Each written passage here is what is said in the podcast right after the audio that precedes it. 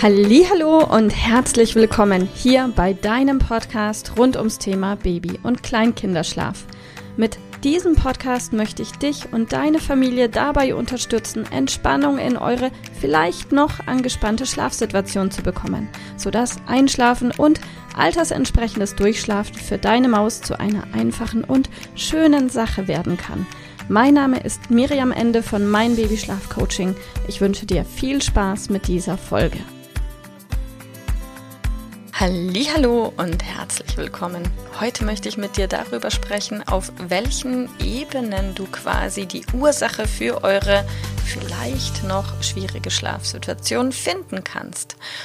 Ich stelle mir das ganz gerne immer bildlich vor wie eine Pyramide. Und vielleicht magst du dir auch eine Pyramide vorstellen, die du in drei Bereiche untergliederst. Und wenn du in deine gedachte Pyramide quasi zwei Striche einzeichnest, von links nach rechts, jeweils mittig, dann hat deine Pyramide drei Ebenen, wobei die unterste Ebene die größte Ebene ist mit der meisten Fläche, die in der Mitte mittelgroß und die oben an der Spitze die kleinste Ebene.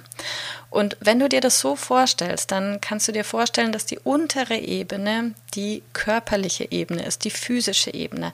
Das heißt, und das hast du garantiert schon erlebt, dass du in der Früh dir dachtest, Mist, diese Nacht war besonders unangenehm und war besonders herausfordernd und wir sind vielleicht nicht fünfmal wie sonst aufgestanden, sondern zehnmal, 15 Mal und so weiter. Und dann ist das ganz häufig der Fall, dass die Ursache in dieser körperlichen Ebene darin liegt, dass dein Kind eben körperlich etwas erfährt, das es vielleicht den Tag zuvor nicht hatte. Und es kann sein, dass vielleicht dein Kind plötzlich eine Grippe bekommt, hochfiebert, einen Zahn sich durchs Zahnfleisch und den Knochen durcharbeitet oder aber eine Magen-Darm-Grippe unterwegs ist oder aber auch dein Kind einfach motorisch einen riesigen Satz macht und sich motorisch weiterentwickelt und dadurch auch das verbunden ist, dass dein Kind vielleicht abends in einer Einschlafsituation im Bett erstmal verstärkt rumturnt und sich dreht und bewegen möchte oder hochziehen möchte, je nach Alter.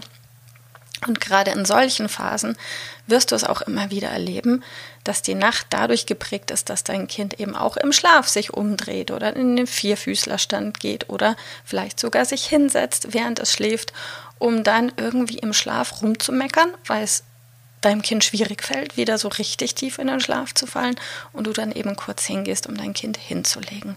Also das heißt, die häufigste Ursache, warum Schlaf plötzlich wieder holprig werden kann, falls es dann schon in Ordnung war, ist irgendwie auf der körperlichen Ebene zu finden. Von daher entspann dich einfach, wenn eine Nacht plötzlich doof ist und denkst dir, hm, vielleicht ist heute irgendwas anders und vielleicht oft kommt ja die Erkenntnis so ein bisschen zeitverzögert. So die Nacht ist Mist und am Mittag merkst du, oh je, jetzt kommt das Fieber, jetzt ist es klar, warum die Nacht so war, wie sie war.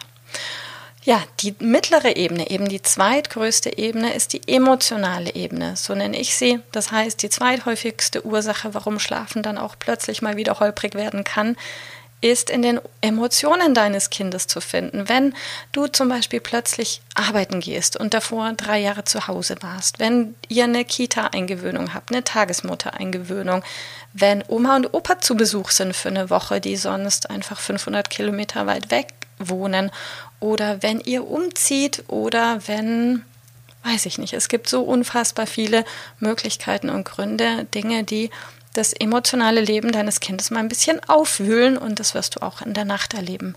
Auch das kann natürlich jederzeit passieren, wenn dein Kind kognitiv einen Satz macht, einen Entwicklungssprung und seine Welt plötzlich noch viel größer wird und ganz anders wahrgenommen wird, dass es da auch neue emotionale Herausforderungen gibt.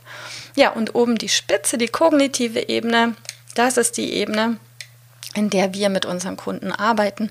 Das heißt, wir stellen uns dann immer die Frage, was hat ein Kind bisher übers Schlafen gelernt und was darf es Neues übers Schlafen lernen, sodass Schlafen in Zukunft was Schönes, Entspanntes und Einfaches werden kann. Das heißt, wir arbeiten da immer an der kognitiven Ebene und wenn man weiß, wie, ist es oft so, so einfach mit einer kleinen Stellschraube, dass eben eine Entspannung in den Schlaf reinkommen kann. Und wenn du da die Unterstützung suchst, ähm, Schau vielleicht auch gerne einfach mal in mein Buch rein, entspannt einschlafen, glücklich aufwachen. Du findest es auf Amazon oder guck dir unseren Online-Kurs an oder komm zu uns in die, ins Coaching mit persönlicher Betreuung, wie du möchtest. Lösungen gibt es ganz viele. Ich freue mich auf dich. Viel Erfolg. Mach's gut. Tschüss.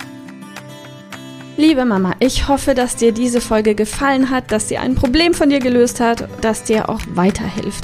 Falls ja, freue ich mich, wenn du uns auch auf Facebook und Instagram besuchst. Dort teilen wir täglich wertvolle Tipps rund ums Thema Babyschlaf mit dir, die dir dabei helfen sollen, mehr Schlaf und vor allem auch mehr Lebensqualität für dich und deine ganze Familie zu bekommen.